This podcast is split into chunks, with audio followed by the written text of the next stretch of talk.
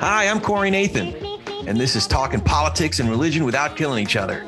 Your home for edifying, provocative, and fun conversations among high profile public figures and regular folks like me. We talk about faith and politics and all kinds of topics that really matter in our culture. So if you're tired of all the screamers out there taking all the oxygen out of the room and you want to join us in taking some of that space back, you'll love talking politics and religion without killing each other. Thanks for spending some time with us. Enjoy today's show.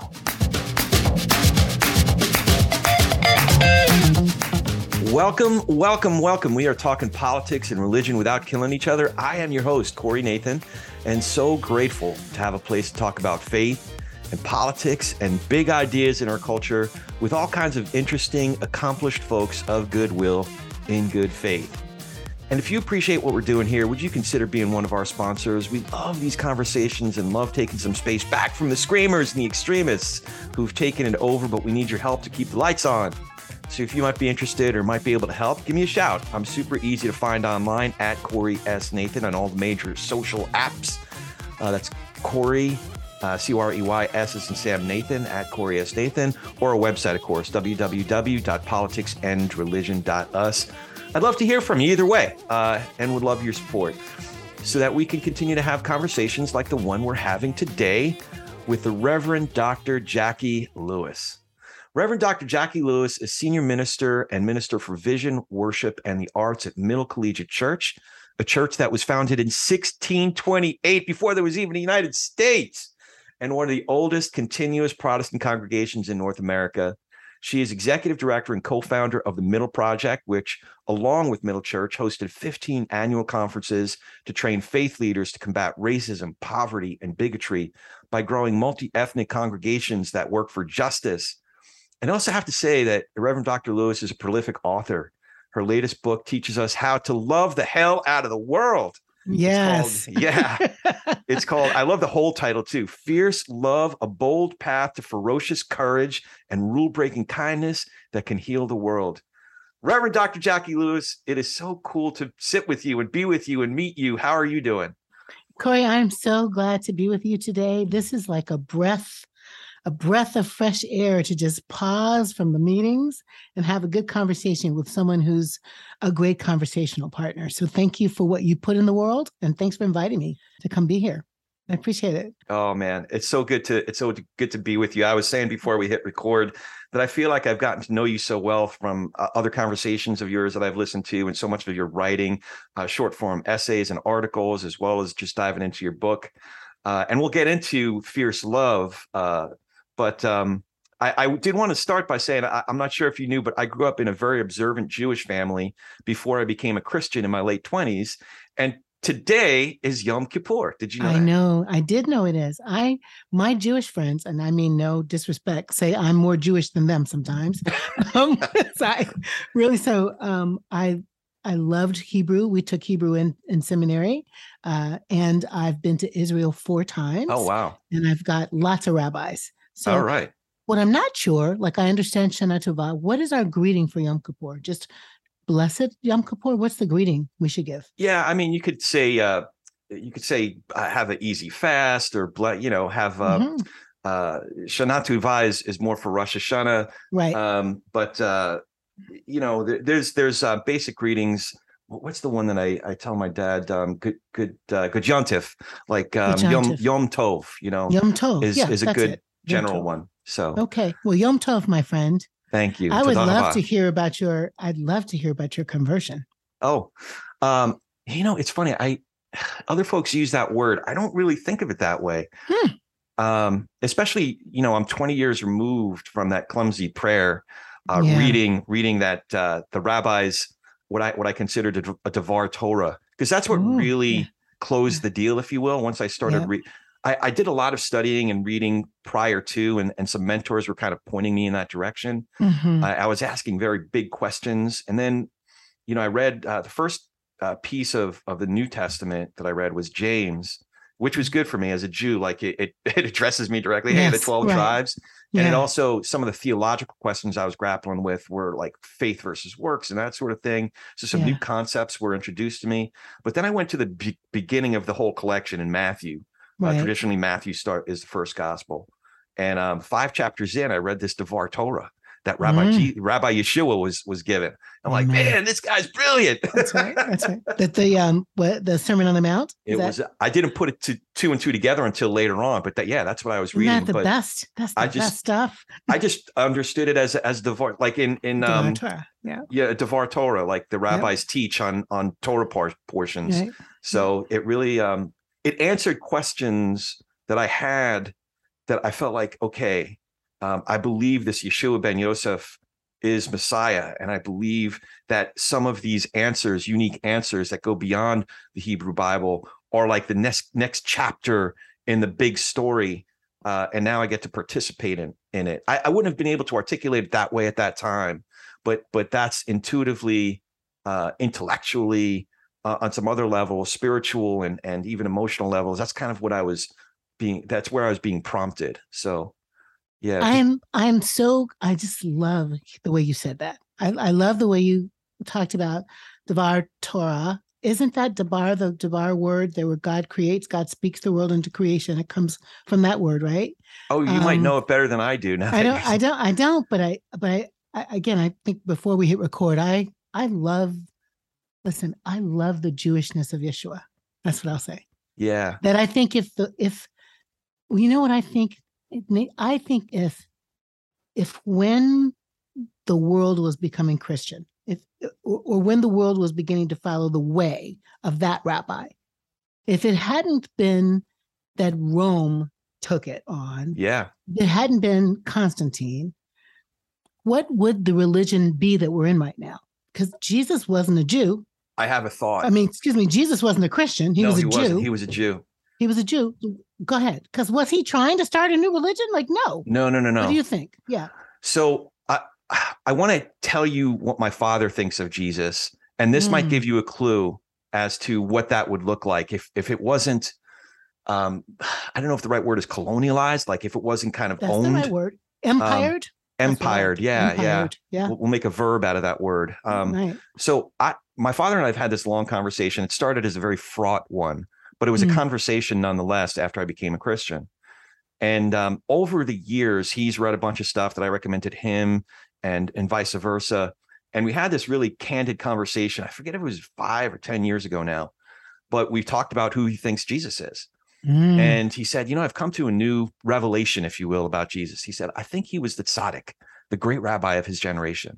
Ooh. And I think he was a prophet, you know, reading so the accounts Mhm. of what he said in the Mhm. spirit of Isaiah and Jeremiah and Malachi Yeah, and these other absolutely. Hebrew Jewish pro- prophets, right? Um, but and I think he was a Messiah candidate, but I think he was a failed Messiah candidate. Ooh. Yeah. But then a year later, we or maybe two years after that, we revisited that same conversation. He goes, you know, I still think Tzaddik, prophet, yes. And he was stolen from us in a way. Like that prophet, that rabbi's teaching was stolen from us uh, by Rome, by Con- you know, at the time of Constantine. Yep. Right. And he goes, I Mm. still think he was a failed Messiah candidate, but I don't think the failure was his. I think the failure was the failure of the people of Israel of his generation. Isn't That- did- what? Wow. isn't that specific and nuanced and interesting? Oh my God. I would. Let's call your dad. what, what was the what was the failure of that generation? To not get it, or to reject it, or to what was the failure? You know, I didn't think of this literally until just now, and it's partly because of some of your work that I've been reading. Um, but do you think that this generation is failing Jesus as Messiah? That our Mm, generation, in our time, in our place, Yeah. is failing Jesus as Messiah? Yes. Yeah, I do. do too. I do. And like, you know, earlier before we turned on record, you know, we have we had emotion, you and I, and I'm having that emotion now where I feel like so brokenhearted by it. Like, I mean, I would say, you know, if Jesus's generation, your dad's observation failed him, failed to get it, failed to what manifest, operationalize, let's say, whatever, right? We are failing to to the essentialness of of Yeshua's teachings. I mean, the the the Jewishness of his prophecy, the wisdom that comes from the ages, the ancient wisdom. Like I think even is in all the major religions, you know, like love your neighbor, love the stranger, you know, share your resources, um, go an extra mile, turn the other cheek. I don't know. We we, we have too much of the church has worshipped the fraud mm. that the Roman church created then. You know, I, I was going to get to this a little bit later, uh, but I, I, did want to ask you some theological questions uh, because I entered into a church. Um, just so you can place it, I live in the valley where the Masters University is. Mm-hmm. Uh, and I don't know what you would call him. The chancellor of that university is this guy, John MacArthur. Mm-hmm. Um, and a lot of the churches around here are, you know, sister churches, church plants of, of Grace, uh, Grace Community. So yeah. I entered into that community. Yeah. And I have been basically from the start, not right away, because I, I was just kind of overcome with these new things that we were doing, going to church and right. you know, and all that stuff. Um, but within about a year or so, I started recognizing ways that I still felt alien. That that mm-hmm. what spoke to me in that Devar Torah and Jesus's sermon that pulled me in uh, mm-hmm. to that story. Um, that there were certain things that just seemed at odds. Yeah you know yeah i do know i do know uh i i you know spend a lot of time thinking and talking about how the church has been hijacked by some by a shadow part of us like it's not not us yeah. you know I, I would say maybe a year ago i would have said you know the church the fake church pretending to be church that's white nationalist white supremacist whatever. And i'm like no actually that's the church. You know like it it it is part of the church because it is the church that became so pro empire bless the hierarchy. If you're doing it right you're going to be wealthy. Um you know the the the world's caste is ours like let's put the rich people on the rich people on the top oh that's the empire oh okay cool oh the yeah. emperor oh cool that's the pope Okay, who's next? Okay, those senators. All right, that's the bishops. Like we just took that structure that was that had become the structure of the world. Yeah. Where where wealth and um where wealth and greed and power uh, absorb uh, the needs of the poor, the need for safety, the need for protection, right? That will we'll be your suzerain. We got you. You just pay homage to us. I'm your God, says Caesar. Oh, but no, this is God. Okay, but still, we don't have to disrupt anything. Mm. Jesus didn't really mean the first will be last and the last will be first. That right. was a metaphor. So it's so built in now. I have to say, I have stopped saying it's the ch- it's not the church, and have more been saying it is church. And can we redeem church? Can we redeem church? Can we get back to Jesus?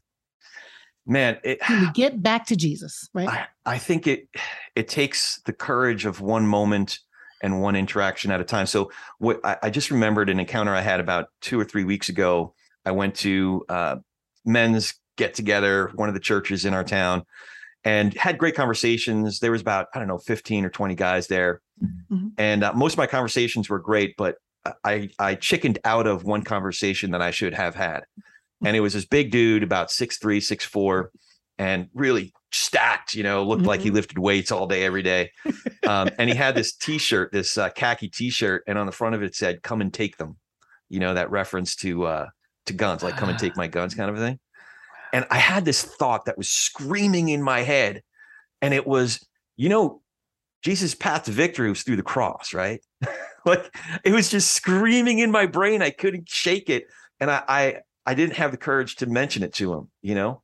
It's like those people who have been saying, if Jesus had had an AR 15, right, he wouldn't have been killed. I mean, we listen. So here's, here's, but then there's a resurrection, then the resurrection don't happen. Right. Exactly. you exactly. know, like, exactly. And look, y'all, even people who listen and they're like, that Christian stuff is, I don't know.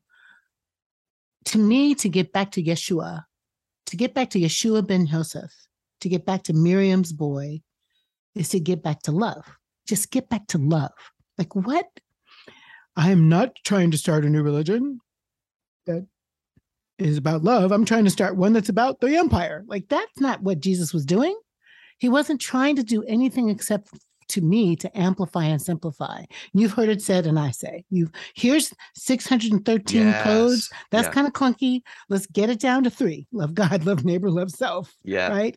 And yeah. he didn't say, I've come to abolish the law. I've come to fulfill the law, which is to say, all of that stuff about how you treat your neighbor and what you eat and where you live and how you be and how you keep kosher and covenant and sacrifice all boils down to love God with everything you have, love your neighbor as yourself. That's it. Yeah. Simple. Yeah. Can we get back to love?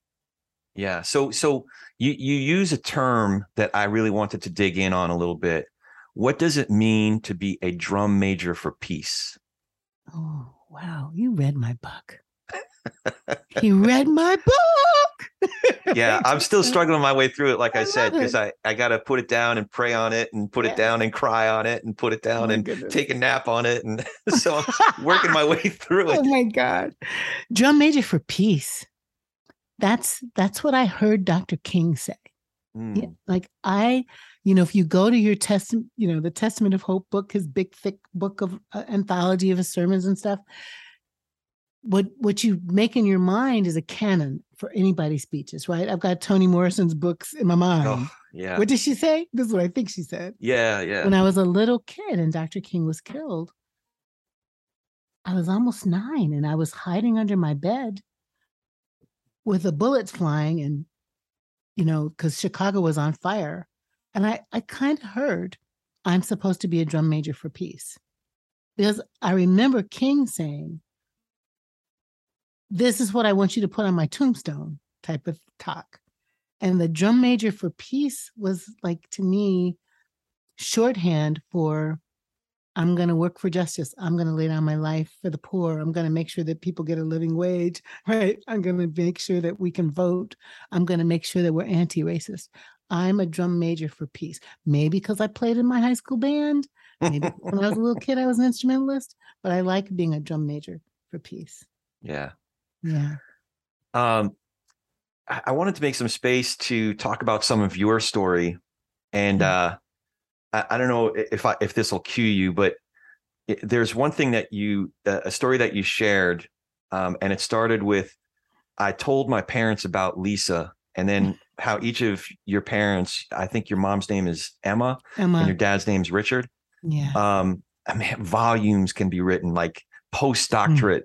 Classes can be taught you know in multiple subjects about that about their reaction. Could you share a little right? bit about that story and and and your parents each of your parents distinct reactions to it? I love that you said it that way and i wish i could write the the next book would just be emma and richard reacting right? Yeah. Here they are these mississippi kids you know like mommy is raised in Rouville, uh, does not go to college you know, brilliant, but doesn't go help send her sister to college instead, right? Like a older sister. My dad is raised in Meridian, Mississippi. They go to Omaha, Nebraska. They are not like sophisticated PhDs in life. They're just these amazing people. Yeah. And Lisa, this little girl, moves into my happy, well adjusted Air Force Base life. Yeah. and you had two besties that you were friends two with. Two besties. Yeah. Tommy Holly and Tommy Hollister, red haired, blonde haired, same age as me, live in our little cul-de-sac at the Air Force Base, walk to school, walk home from school together. My people. Yeah. And Lisa comes, and she is a white little girl from Mississippi. And she is not happy with the picture of my little chocolate self with the two white boys. This is not what she's trying to do. so, she stage whispers to them, not funny then, guys, but yeah. she stage whispers to them why are you sitting next to that nasty N word? Mm. And don't you know she gets chocolate milk from her mother's tits? Oh, now, what the? First of all, what? I mean, I'm five. Milk comes from tits? Like, I don't know. that is so disgusting. I was like, what? And then she called me this N word, and I had never heard it ever in my little family. So I went home and told them both, you know, my sister Wanda's 21 months younger than I am. So she was three ish and was in the toddle chair, uh, high chair at the dinner table. But I told my parents what happened, crying. My mother, Emma Lee Lewis, who died five and a half years ago now, said, Jack, it's so silly, but people will think you're not as good as them because you're a Negro. I was a Negro then. It was 1963 and we were Negroes, right? Yeah. Because you're a Negro. She's like, that's so silly, right? And she, we weren't allowed to say the word stupid, so she didn't say it. But she took my child self and like reasoned with the child self and said, that's just silly, right? And then that night we prayed about it. Mm. She was a mother that prayed every morning when she got up before she came out the room. And she prayed with us every night by our bedside. So that night in the Now I Lay Me Down to Sleep prayers, I kind of like, what else do you want to pray? And I prayed, God, make it so that no matter what color people are, they'll be loved. Mm. Like, I'll never forget that. But it's like the permission she gave us to pray. We could pray, pray for our cat, pray for Fluffy. You know, we prayed for this presidents. But I, I, I had permission from her to dream, right? To dream my dreams and my prayers. Yeah. And it was just amazing. So that's mama. Like, Okay. that's so silly. Let's pray. Dad, daddy was hot. And that's dad. He's like, yeah. what the? So he went to the base commander the next morning. This is 1963. hmm This is Portsmouth, New Hampshire. We are the only black family on the base. My dad goes to the base commander and was like, look, mm-mm. this little girl called my daughter an N word, hmm and we're not having that. And, I, and he demanded an apology from the father of the girl to him and from the girl to me and got it. Mm. 1963. Like Black Lives Matter. My little girl's life matters. Yeah. And uh, and so daddy got an apology. I got an apology. And little Miss Lisa invited me to her birthday party. And I went, you know, because I had to go. It was no fun. But all of that was like reparations, right? That was justice and reparations. So that's silly. Let's pray. Let's demand justice. That is my parents' thesis. Mm. How we deal, how we deal with oppression. Where did your dad learn that? Was he a student of Jackie Robinson and other um, uh, social justice, you know, warriors, or wh- where did he? I mean, that takes the all the right kinds of audacity, doesn't it? he did not learn it from Jackie Robinson.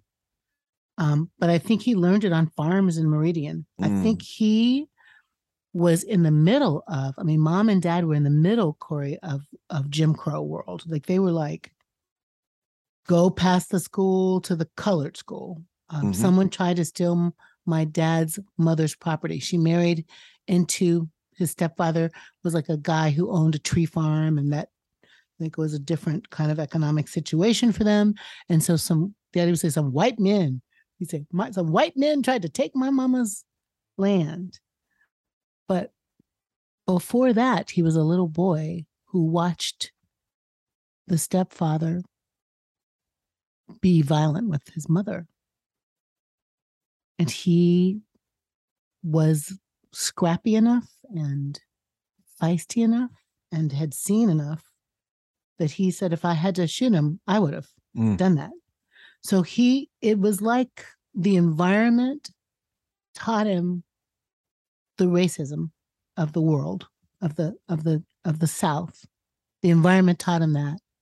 But I think relatives and other men around taught him we don't take that. Yeah. I think in a nutshell, we don't take that, you know, Corey. Like we don't take that. So Right. Right. he didn't take it.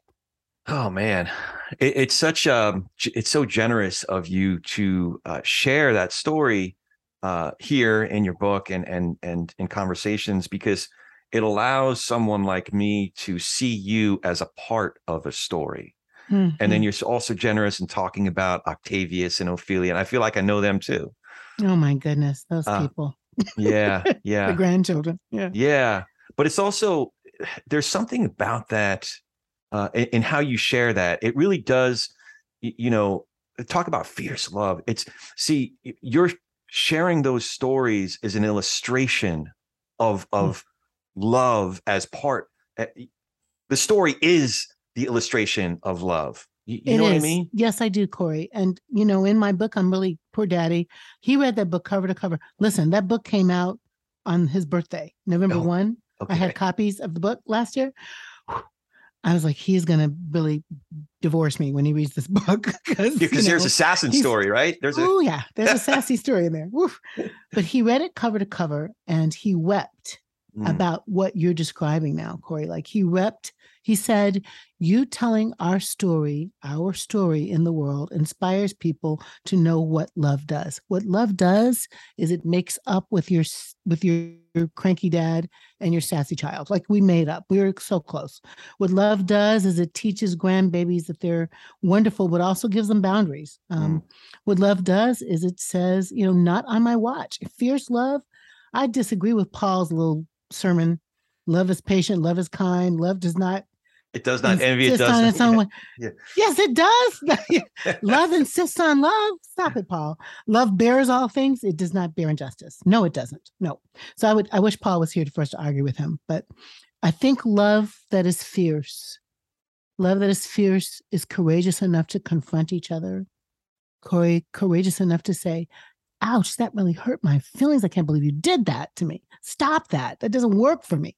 Um, we got to quit that or, or we got to break up. Like love is not nammy pammy. It does not stand in the middle of junk and let it keep happening in, any more than it does stand in the middle of like, we're going to kill a girl because she doesn't have her job correctly. Like Mm, love's not going to stand for that. And it's not also not going to stand for domestic violence. It's Right. also not going to stand for um, hungry bellies. And it's not going to stand for you trying to take my mama's property. It's just not going to stand for it. Yeah. Yeah. Yeah. You, you the way that you just interacted with uh Saul, Paul. Um Right. I had a thought. I had a thought and uh I think I think the church would do well if we had the equivalent of the Talmud for the New Testament letters and, and accounts. You know, because because because the rabbis are talking to each other across generations yes. about about Torah, you know, and they had an opportunity to interact with it. right. But what we have, and this might, I don't know, this might speak to what what I I did want to ask you about specific issues, um, but uh, that are present in our culture right now. But I think I think what we have right now may be a little bit too congealed in a way. yes. Like who who are we to question love is patient, love is kind, it does not envy, it does not boast. You know, and then but also it's so congealed that we have to ignore it altogether when this figure comes into our lives that so many people in our churches are embracing that is exact opposite of all that, exact Exactly. opposite of the fruit of the spirit. You know Yeah. what I mean? I So, totally know what you mean. Totally. It's too it's yeah, yeah, go it's both, right? Like Yeah. we do need a Talmud, and y'all, it is Yom Kippur. Uh, these are Jewish holidays. It's we're in this moment of thinking about Jewishness, and I'm just wanting to keep saying Jesus is a Jew. Yeshua is a Jew. Okay, just wanted to say that again. Um, and what's really great about I think Jesus is is doing midrash. You know, he's doing a kind of a Talmudic reflection on the prophets that come before him yeah. And what makes us think, as Christian pastors, preachers, theologians, that Jesus's words are not there for us to do midrash on? When I write a sermon, I feel like I'm expanding, expounding, explaining, explicating, whatever, exegeting those words. And Paul was doing the midrash on Jesus's teaching. And then it's like, I get to Yeah. say to Paul, this rabbi, Jacqui, disagrees with you. Thanks. Yeah. I Yeah, I, disagree love with it. you. Thank you. Somebody else will come along and say, Well, Jacqui, we disagree with you. Well, that's fine. Yeah, But like if we can't talk about it, right. under what conditions is love patient and kind? Um, uh, well, well, hold up the litmus test about love to the orange person. And he was not loving So and kind. yeah yeah so i have uh if i do get a to do a, a doctorate it's going to be on my empirical case that i can prove that that individual is not actually human Oh my God. and here's where here's where I would start. Um, I would start with uh, evidence that we have, like empirical evidence that we have, like when he's in a he's in a room where music is playing. right. Something uniquely human that speaks to our soul is that we have this interaction with music. We react. right. Watch that individual Yeah. when there's No- music in the room. Do- it doesn't happens. register. There's no soul there, you know. Or or laughing. laughing is something that that also speaks. It comes from our soul. You know, Right. something uniquely human about us. The only time that that individual laughs is out of cruelty, not from the soul, right? Ooh. So I want you to write that. I want to see that thesis. developed. yeah. Um, all right. You, okay. So there is something else uh, that you are part of another big story, and, Mhm. you're writing this new chapter for of Middle Church, Yeah. uh, longest continuous working Protestant church in the U.S. As I mentioned before. Give us. I'd love for you to give us some of the history of Middle Church, including more recent history, like in the '80s, groundbreaking ways your your own predecessor served the parish there. I would love to talk about that. Um, the collegiate church um, is it is the it is the oldest continuous Protestant church in North America. 1628. You Mm. said that, Corey. We Yeah. predate the Constitution. We predate the nation. We just do. So here we are, right? And that means whiteness was at work, when, meaning when those Dutch people came to this country looking for whatever they were looking for, trapping furs with the indigenous people. They didn't steal the land, but they bought it for like five dollars or something, whatever the wampum amount was. Yeah. And honestly, to be honest, um, built this city, Manhattan, Mannahatta, on stolen land with the labor of stolen bodies. So my ecclesiastical ancestors, I'll just going to go on record to say, um, did some of those senior ministers owned black people, and they did take this land. So I'm not proud of that at all. Period. I'm not. What I am proud of is that over time, the collegiate church became the place where little poor um, Ukrainian, right, immigrants came to the church to get toothbrushes and milk and food. It's the place that became the place that opened its doors under my predecessor, Gordon Dragt's watch, to everybody who was suffering with, dying from HIV AIDS, to do funerals when everybody else was like, oh my God, we don't know what it is, to do memorials, to, to support families with food and clothing and shelter and education and, you know, drugs and just all the things that were needed for a generation of people to survive uh, that HIV AIDS crisis. Open the doors for struggling artists, open the doors for on 9 11 when the city was, you know, on fire with fear and people were walking around downtown with the debris of other bodies on their body. Our doors were wide open for people to come in and wash and eat and be. We have been the most welcoming place um, over time. And my colleagues, there are, you know, three other churches. Um, Norman Vincent Peale was at Marble Mm. uh, Church talking about positive thinking. My friend uh, Damaris Whitaker is up at Fort Washington, first Puerto Rican uh, to be a senior minister in the church, doing a beautiful work up there, COVID shots and food and taking care of Northern Manhattan. Uh, my friend Will, Will Kritzman, first queer, openly queer pastor in the collegiate church, being just being his beautiful, queer, amazing self at West End.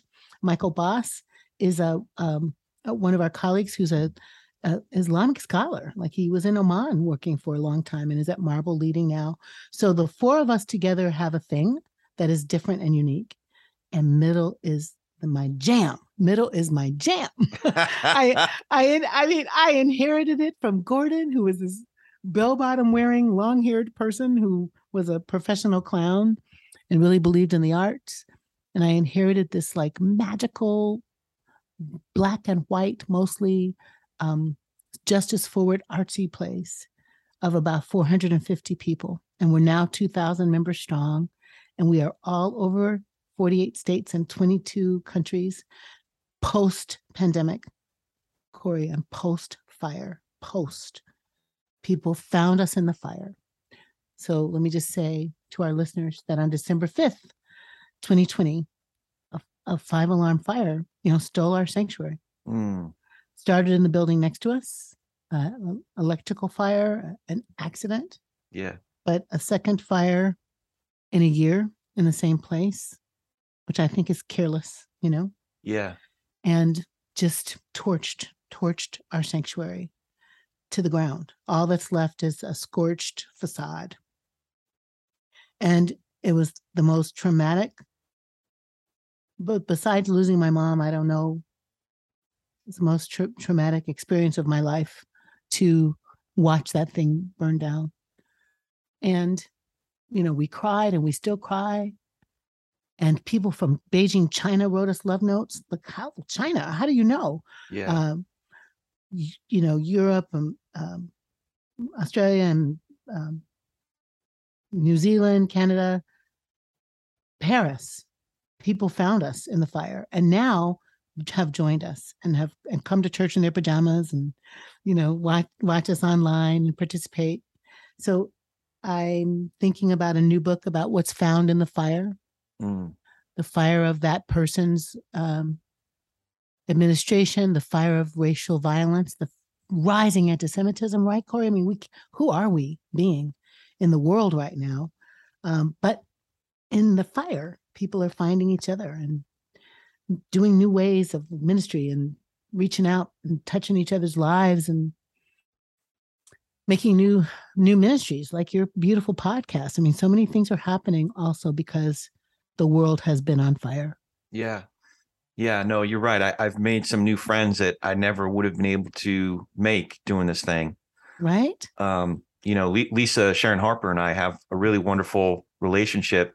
And it just started by me learning about her work, reading another book, and then reading her latest book, Fortune. Yeah, that's so beautiful. Oh, that's a good book. having her on uh, the the program, and then us just kind of uh, igniting this wonderful friendship and collaboration, and um, and, and I, I think you're right. I, I think that it's tempting to be distracted uh, by you know extremists and screamers that are trying to take all the oxygen out of the room but it Mhm. does it does create space for us to have conversations like these you know for for people to connect as Yeah. we're looking for each other I think that's right. And Yeah. you know, you think about the sadly the the racial tensions in our nation are not new. You and I started off talking about what is church. Mhm. Church has been racist. Church blessed. Let's call them three fifths of a nation, a person. Let's let's that's sure that works. Three fifths. That's a good that's a good number to think about black people. Church blessed kidnapping Indian kids and putting them in boarding homes to un-Indian them. We I don't know if you've watched Ken Burns' documentary yet. The whole Holocaust, yeah. yeah yeah we we did that the church did that the church did apartheid the church did really yucky things and good people of moral courage and fierce love have always risen up together to do good things yeah. in the face of that. And that's I, we saw that post Trayvon Martin and post you know George Floyd and just all the activism. We saw that in the women's suffrage movement. You know we saw that in abolition movement. We saw that in the civil rights movement. Good hearts rise together Corey and do good things together. Yeah. I always have to check myself though because i i want to identify with bonhoeffer um, but he was Mhm. prophesying to the institutional church. Yeah. You know and, and the the church's failures. And i wonder to what degree i am culpable and a part of that institutional church you know? Uh, Yeah. you know or if you look at the prophets the prophets were prophesying to to the people that's you know right. because they they were they were off off the rails at different times in all different kinds of ways. So you know we we always like to think that we are um, on this you know on the side of the prophet looking at folks going on but maybe we're the ones that are going off the rails and in what ways are we are we so you know I think that's a really I think if I think that you ask that question out loud is why I know we're going to be good friends, right? This we have to ask that. so okay so Right. here's some specific things Okay. um, i'm glad we're talking about it we we took a little time to get here um, but so i got to a point and i i had to put some markers in the ground and say things to Mm. myself just so i had some moorings to hang on to yeah, sure. like scripture is authoritative right right, so along the way there are these specific issues that come up right. you talk about it. I think you refer to it as the American Christianish agenda. I think that's yes. the phrase that you used. And uh, it, it, really comes down to uh, now that I, I'm I'm beginning to see the outlines of it, but maybe haven't colored in the picture, if mm-hmm. you will. Mm-hmm. As you say, it comes down to white patriarchy. Right. And and oftentimes it it, it intertwines scripture, or maybe it claims uh, shards of scripture to justify these, mm. um, say, anti-gay or uh, a- anti-abortion or um, these other cultural issues. And and I, I'm just realizing that maybe there isn't the scriptural framework for that. So, just as an example, I, I was reading. Um, I, I, read through the Bible. I start in Genesis one. I go through Revelation twenty two. The last time I, I read through uh, Genesis two, there was something that that really stood out at me. I'm trying to find it in my notes here. Um, here it is Genesis 2 7. Then the Lord God formed man of dust from the ground and breathed into his nostrils the breath of life. And uh, Adam, human being, became a right. living being. Right. So there's a there's a a um there's a time that passes there, and it yes. made me wonder. Wait, there was a creature here. There was a you know a formed thing there mm-hmm. before it was a living. I don't know. Maybe I'm just think, overthinking it too much. But I, I realized that. Wait a second. It I was relating it to the whole life starts at conception thing, right? right? Yeah. So I guess what I'm asking you is, is there how are certain um, socio-political uh, motivated people reading scripture or maybe hijacking scripture differently that because you you come down very differently on on some of these issues lgbtq yeah. issues uh, abortion yeah. issues um, yeah. some other things that have come up so h- help me help me understand it a little bit more clearly and mm-hmm. reframe it for me I'm sorry to ask such a vague question. No, but... no, it's not vague. That's not okay. vague. I mean, it's it's not vague. Uh, we're talking about interpretation, right? We're talking yeah. about hermeneutic. We're talking about exegesis. We're talking about historical critical um, uh, understandings of the text. So, one, my lens is progressive. I'm a woman who's a progressive Black woman. My lens is progressive. So when I think about scripture as I love, uh, I'm gonna think it's Letty Russell. Please forgive me if I'm misquoting, but scripture is script for life, right? Script, scripture is script for life. We have to acknowledge that my hermeneutic already makes its own canon too, right? I hear scripture and I love scripture. I'm a Christian pastor, period. I am.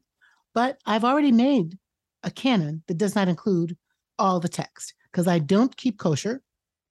And nobody said the Christians didn't have to keep kosher except Paul ish, yeah. kind of, right? Yeah. So I've already redacted the text from the 613 codes to 10. I'm just trying to make keep it simple for a minute. I've also redacted the text from women don't preach in ter- church.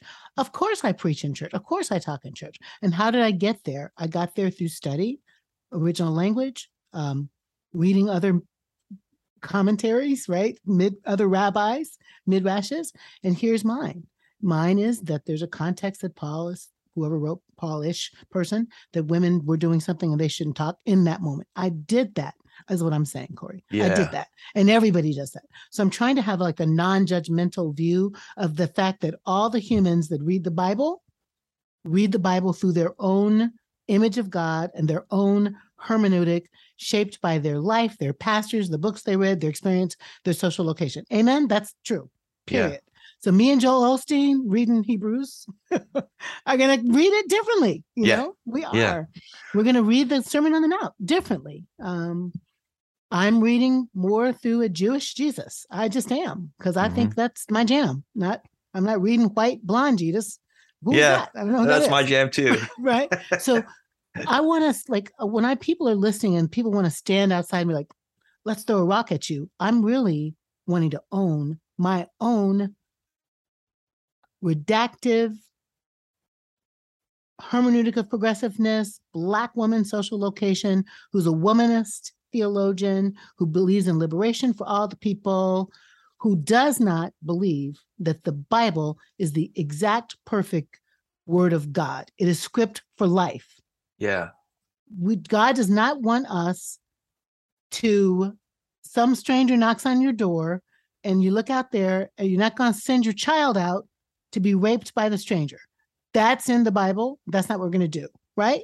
we're not going to do that. We're not going to go to the altar with cut up pieces of meat anymore either. So God keeps speaking, is what I would want to say to people.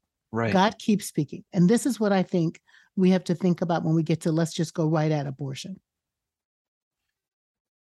Christian people who follow Jesus can't look to what Jesus said about abortion to find out what to think about abortion because Jesus didn't say He didn't talk about a thing about abortion. Yeah. That's not what happened. So if you were reading me a few months ago when this, please God, y'all don't let this fall off the radar because the election's coming. Yeah. You can't talk to to Christians about what does Jesus think about abortion. You got to talk to some rabbis about what does Jewishness think about abortion. And when we do that, Corey, we'll find that there are places in the Hebrew text where one should have an abortion Mm. because of a certain set of circumstances. And the rabbis will tell you that. And when I say it out loud, all my female rabbi friends go, Yes, she's reading the book, right? That's read our book. It's our stuff. Read our book. yeah. And two, we are not a Christian nation. So even if some Christian clergy or some Christian on the court, real Christian, not Christian ish, loving, generous, kindness, hi, friends with Corey, Oh, come, come say hello. come say hello. This is my Lisa. Hi, Lisa. she can't hear you yet. Okay. This is my new friend. Hey, Lisa, I'm Jacqui. Wait. Oh wait. Yes, but but this is my this is my Lisa. This is my You're new friend. beautiful. Hi. So are you? I like your I'm- scarf. Thank you. I'm Jacqui Lewis, and we're doing a podcast. So We're doing a podcast right now. I might keep this on the podcast. Oh yeah. Yeah. Yeah. well, hi. It's nice, Nice. to meet you. it's nice to meet you too, Lisa. Yeah. Have a good podcast. Yeah. You're welcome. Thank, thank you. So, can you feel what I'm trying to get at? We can't read our stuff on all the things, like on all the things. Our Christian stuff isn't the right answer. yeah. It's Yeah, not that's the right. right answer for a Muslim woman trying to figure out what to do, or an Indian woman, or an atheist woman. Right. It's not Right. the right answer. Right? So you're you're picking up on something else I've found. There's so much here that I I'd love to dig into, but um, I, I'd end up keeping you here till next Thursday, until the end of uh, Sukkot. So just have have me to- come back, and then we can do some more. we can do it some more. Um, so something else I found really compelling in hearing you speak and reading some of your writing is an inclusiveness in your faith. Specifically, I, I've always heard in certain church traditions um, about the exclusivity of Christianity. Right. But your understanding of God, I love the way you talk about God as a multilingual God. Or as you said, there's more than one path to God, and all those paths lead to revolutionary love. How do you how do you get there? You know? How- I had to let some stuff go. okay. I let it go. I let it go. I'm 63. My husband says, stop telling people how old you are. But I'm 63 years old. And we've really hurt people with some of the stuff that we thought we had to be inc- exclusive about. Why, why, why, Corey? You you grew up in a Jewish family and now you practice Christianity. Why would we imagine that God doesn't understand that journey? Or why why would we not understand that God has the ability to speak to my friend Valarie Kaur through her Sikh faith. Mm, Why, why wouldn't I know her path to revolutionary love? Same stuff, same work. We are aligned around our work. And she gets there through her Sikh family tradition and language and stuff like, I don't know what all that is, but like, this is moral courage, as Charlie Kala. Like, okay, this is joy. This is, you know, Islam, Islam, really Islam, not Islamish, yeah. not Islamists, Yeah. Yeah. but Islam is about obedience and about love and about generosity and teaches fierce love this way don't withhold from someone what they need. That's Islam. Judaism says, love your stranger, love the stranger, because Right. we were once strangers in the strange land. Like um, Sikh says, do not break anyone else's heart. What? That's the world's major religions are like, love your neighbor as yourself, some kind of way, some Yeah. kind of way to get at it. That's ubiquitously God's call in our life. That's God's call in our life. Love your neighbor as yourself. Equal signs in the Hebrew, uh, in the Greek language. Love your neighbor as you love yourself. Period. Everywhere. The length, the religions we don't know anything about, there's some kernel of that in there. It's Ubuntu. It's Ubuntu, an ancient philosophy of you and I are connected, our destinies are intertwined. Tom Cruise said in that movie, You complete me. That sounded crazy, but, but it's true. You and your family, your Lisa, you are my people. I am your people. My health care should matter to you. My clean water should matter to you. When the sludge is coming out of the faucet in Jackson, Mississippi, that's our auntie that can't get clean water, not just mine, Mhm. right? That's human life. That's what it is. Religion is created, and it is created. Religion is created to help us live a human life in relationship with each other and our God. We create it to give us structure and language and ritual to be connected. We do. So let's just own that. The religion didn't come in a, you know, a rocket ship from Mars, right? religion, God is true. God is real. Love is real. And religion is the vocabulary and the culture that allows us to bond ourselves to God. That's what it is.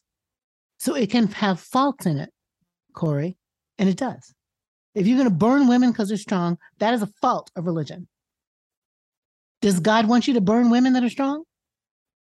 No. No, no, No. That that was my next question. Is is how do we discern um, the boundaries? How do we Mhm. discern what is of God and and what is our imposition? Like w- when we start making God our mascot instead of our God, you know? like- Amen. Ooh, I love the way you said that. Well, I think we ask ourselves oh, you know who taught me that? Wajahat Ali. Speaking of a great conversation. I love him. yeah, yeah, yeah. So uh, so how do we? and you said his name right. He's in love with you for some I've been practicing that. I heard him say it, so I've been practicing it. We had a great conversation a couple weeks ago. Well, He's we've had a series of conversations, but yeah, I He's mean, great. Jesus is my mascot, you know, Right. instead of my God. Or So- or in my pocket like a genie to be Yeah. taken out and rubbed for good things. right. Talisman. I'm I need a boyfriend. I need a car.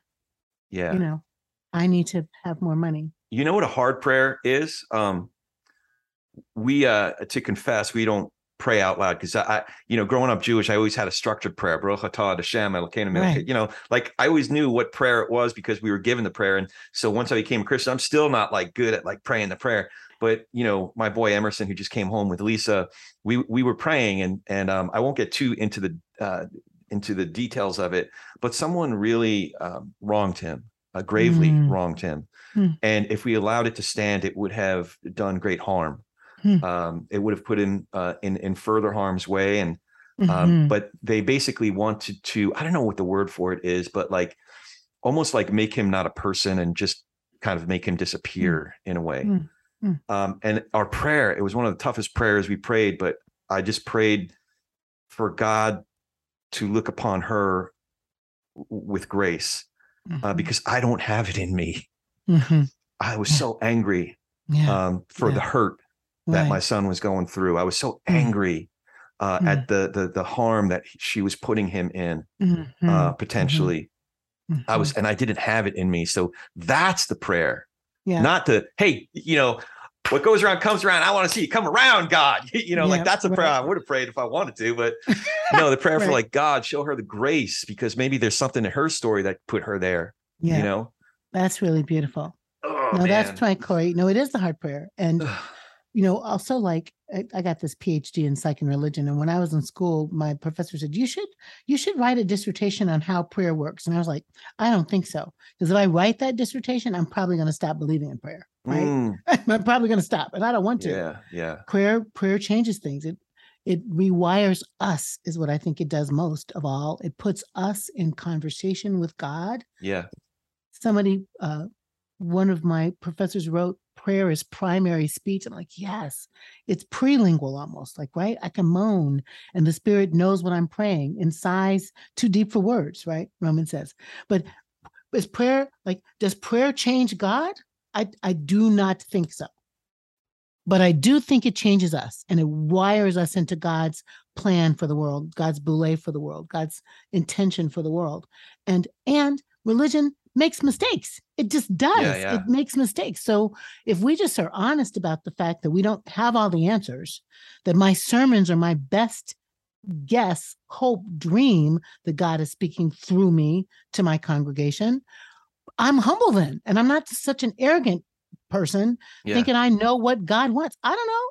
I don't know. I'm on a journey with the God with you yeah. up toward God. So look, since I don't know, I get to ask myself and I get to ask my community and you in this conversation for us all to imagine what's love got to do with it? Like, what's love got to do with it? And the reason we get to ask that is because when Jesus was asked, well, what's the most important thing? that you love one of the your one imperative, one of the very few imperatives that he offers. You that love, you love one, another. Yeah. Period. As I have loved you.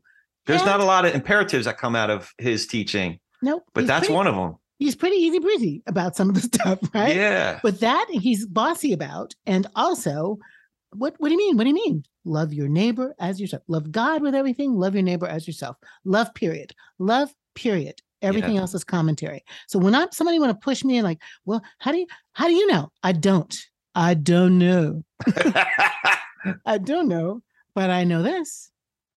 I know that I'm called to love. So let me ask you if you're trying to bomb a clinic because a trans kid is in the clinic trying to figure out who they are, does what's love got to do with that? What's love got to do with that? What's love got to do with anti Semitism? What's love got to do with the Crusades? yeah. torturing Muslims because they're not Christian. What's love got to do with polluting the earth? I don't know. I think we could ask ourselves does it square with love? Right. That's a good place to start. That's a good compass right there. Right there, right? Yeah, yeah, yeah. Uh, Studying your stuff and studying Lisa Sharon Harper's stuff, um, it, it caused me to look deeper into my own family story, and and wondering what those men wearing crosses on their chests or their shields or their helmets, swinging swords, burning down our houses in the shtetl in Ukraine, Right? uh, you know, where we lived in prosperity for about 150, 200 years.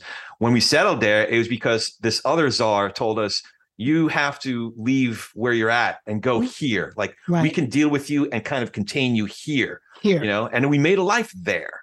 You know, Yes. until a bunch of other people started swinging swords and burning down our houses and raping our our people, and you know, and we came here. You know, March third, nineteen twenty one is when that that ship landed on Ellis Island.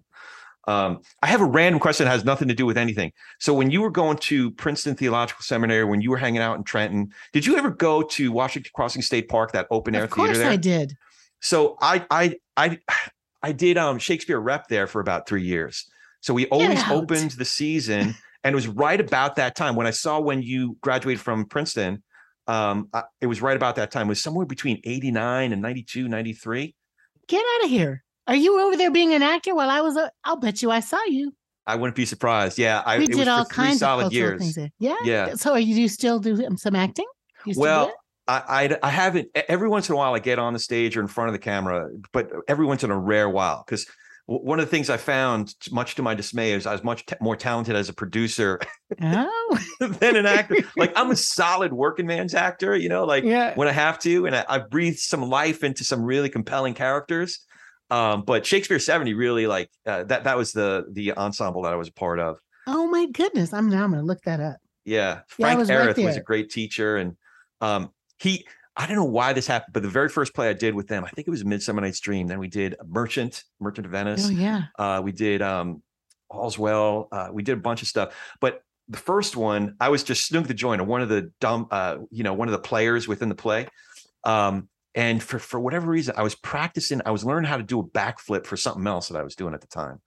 And he saw me practicing, and then every single play that I did with that, he worked a backflip in. Like we did Romeo and Juliet, I, and that was my biggest part. I played Romeo at that time, and he worked in a backflip. How do you work in a backflip with, for Romeo? But for- it was like Why did Romeo do a black? I want to know. Why did Romeo do a backflip? you know what it was uh, there were two parts that that were so in the beginning he's hanging out with his friends and they're just kind of joshing around and stuff and frank's like here here here's where you can do it and he always made me like work it in somewhere. The other place was going to be in the battle scene where where my um, uh, Romeo's friend gets killed, Mercutio gets killed. It's Mercutio, right? Yeah. Um, so that that could have been a possibility where I was doing like acrobatics, trying to like you know impress the guys and scare them off. But I, I didn't think it worked there. I thought it worked in the beginning when we were just horsing around.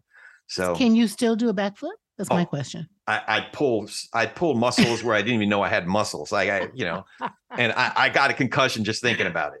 Oh my God. I can't do it back. I've never been that person. That's not what I do. Yeah, I might be able to do a handstand for about two seconds. Ooh, you know, Good. I Yeah. can't do that either. I'm kind of, I'm not Yeah. strong, but I'm not.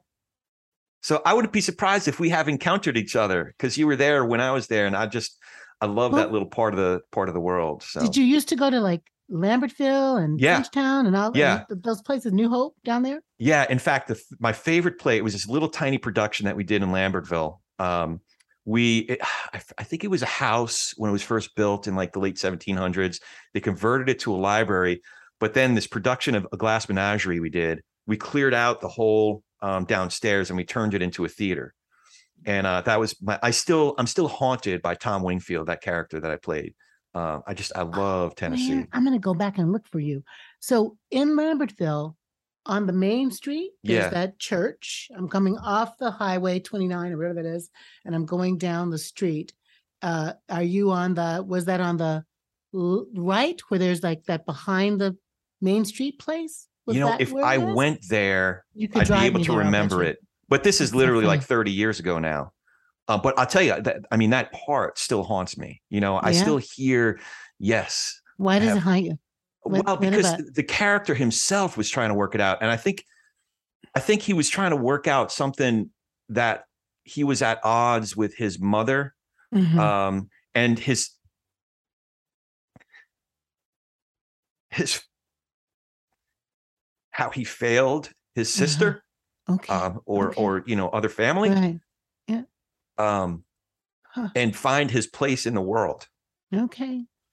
Look at you. Will you come on my podcast and we can have tender conversations together on love period? you, Would you you caught me off guard nobody asked me that to. before I would love for you. Well, I'm sorry.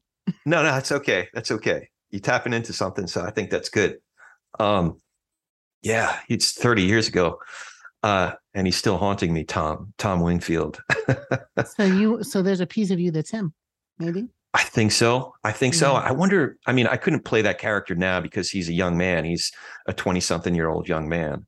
Um, and, t- and and and Tennessee wrote it. It, it was the most autobiographical uh, Right. character.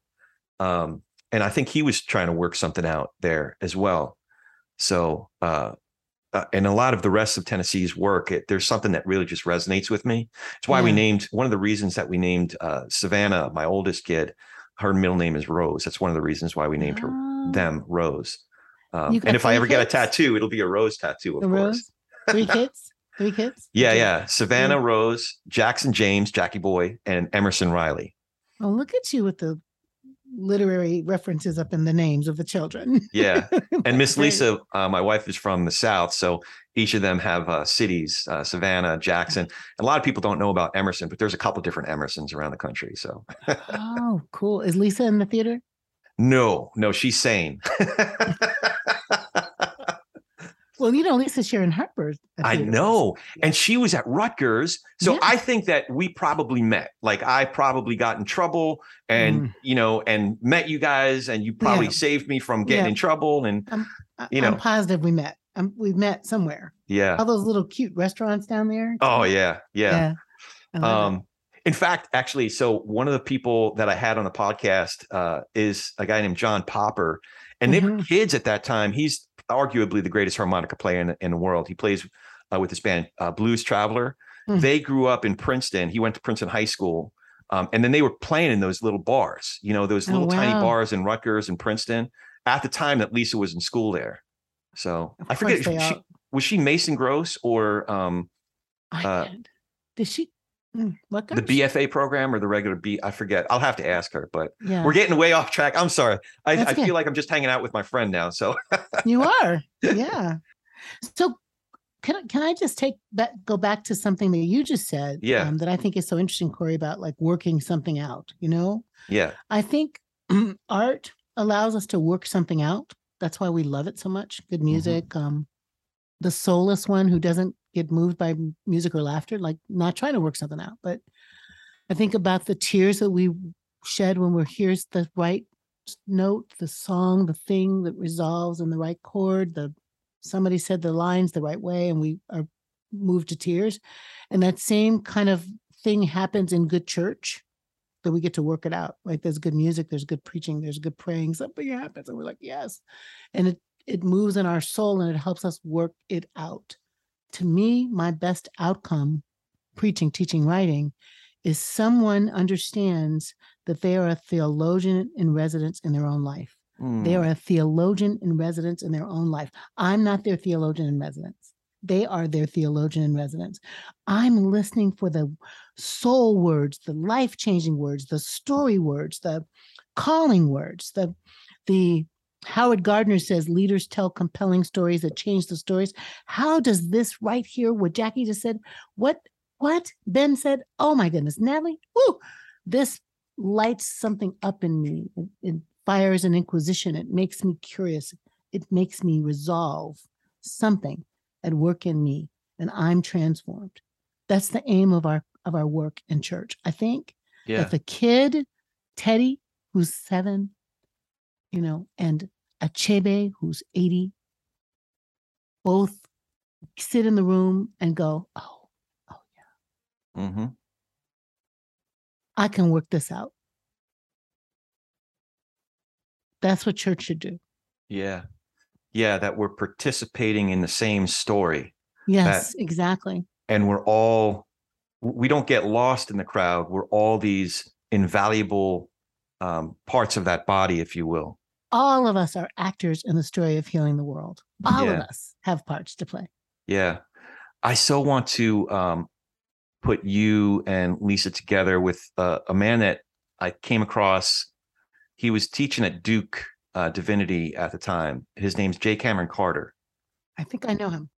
and he was teaching on the i wonder if i shared this with lisa too but uh, this was like 15 years ago because my buddy was getting his phd there and i just crashed. Whenever i visited him we would crash classes and jay was teaching. Um, and by the way so to confess about my own blind spots and prejudices um, tommy was telling me about this great uh, teacher. He was on the board of that that was good he was going to have to present his dissertation to and he's describing this guy. And i pictured old white dude with gray hair and a beard or whatever. Yeah. and then Jay gets up and he starts fiddling with the microphone and with some notes. And I'm thinking, oh, okay, his assistant is here, and you know, or maybe the janitor. Like that's how terrible of a person I am. Is I saw this and this um, man about my age. So this is, you know, he must have been still in his 30s at the time. Uh, African American Southern man, and just way cool. like, yeah. and that's Jay. Um, yeah. So I, I just I it's embarrassing to say like what my preconceived notions were. And when I first saw this person that I didn't connect with the J in my imagination as Tommy was Mhm. telling me about it, that we all have these prejudices, that these these unspoken, unknown prejudices, and having to reckon with that in ourselves. But you know what? So what came out of that was this um, I, I I remember certain things. One, one thing is I fell in love with jazz because Jay um, Jay used jazz to talk about who we are as the body of Christ. Ooh, that's cool. He talked about he was using Naima, a, uh Coltrane piece, um, and then he was playing uh, some when Monk and, and uh, Coltrane were were playing together at, at about that Mhm. time Mhm. and what what Coltrane said about virtuosity, um, and uh, virtuosity, his own virtuosity as a musician was at its peak when he was playing with other virtuosos. Yes. He said also a couple other things were in place when um, when they were faithful to the score, when they were faithful to the composition, whether it was Coltrane's or Monk's or or somebody else's. So there's a faithfulness there, but within that faithfulness, there's so much freedom, especially when you're playing with these other virtuosos. And then he got to, you know, he got to scripture and he's like, that's the body of Christ. I like that. I like what you just said, tying back to our our sense of interpretation and like what is faithful interpreting, right? What is Yeah. what is faithful interpretation of text? So you stay with the script. Yeah. Uh, stay with the score. yeah. Yeah. What is the score? What is the composition? What is it? Is scripture, you know, love. Is- yeah. Love, love neighbor, love God, love stuff. Like that's that's the melody, let's say. That's Yeah. the melody. That's the strong melody. The word of God, you know, the word the- of God. Yeah. Yeah. Wow. I could do this all day, but I know that you have, you actually do have other appointments you got to get to.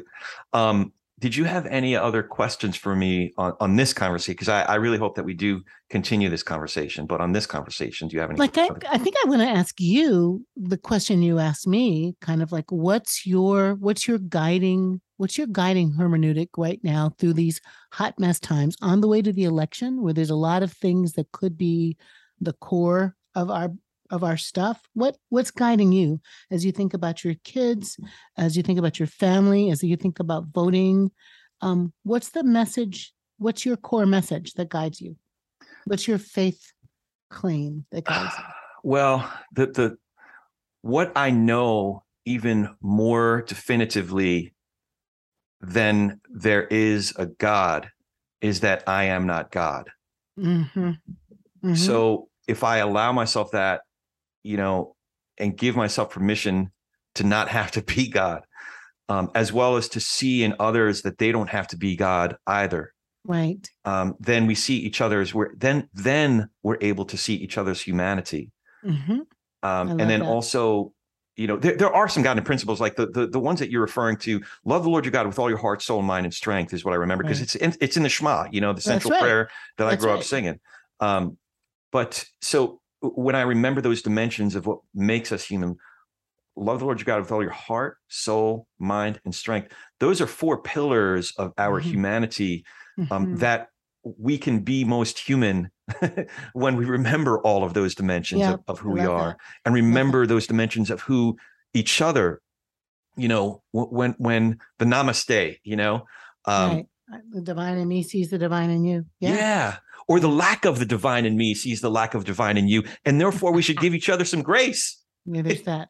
you know That's true. and then That's being true. present in the moment is something is a new concept to me i just started meditating this year um, i eschewed it for a long time because i thought it might be at odds with my theological convictions but it's so complementary to my theological convictions Yeah. so being in the present kind of what um ah, what's the name of the rabbi the theologian mid-century 20th century a rabbi who, Rambam? oh, what The Rambam? No, no, no, not the. Rambam. Oh, he was a theologian, a Jewish theologian, and he talked about Sabbath and he talked about Oh, the yeah. eternality of now, the intersection of time with eternity is now, is the present, and that every moment is an act of creation. So being in that moment of creation, Is the right moment. Who, Yeah. are, who are we talking about? Um, not I'm going to have to look it up. Heschel. Yeah, Heschel. look it up. Heschel. Heschel. Yeah. Yeah. Okay. Yeah. Yeah. Um, well, we, I, I seriously, I could do this forever. I don't know how I'm going to edit this conversation together because we're kind of all over the place, but maybe I'll just put it up as is, you know? It would be wonderful to just, just we, Jacqui and Yeah. Jacqui Yeah. and Corey just free formed. Yes, we did. Yes, we We're did. doing jazz, is what we're doing. we're doing jazz.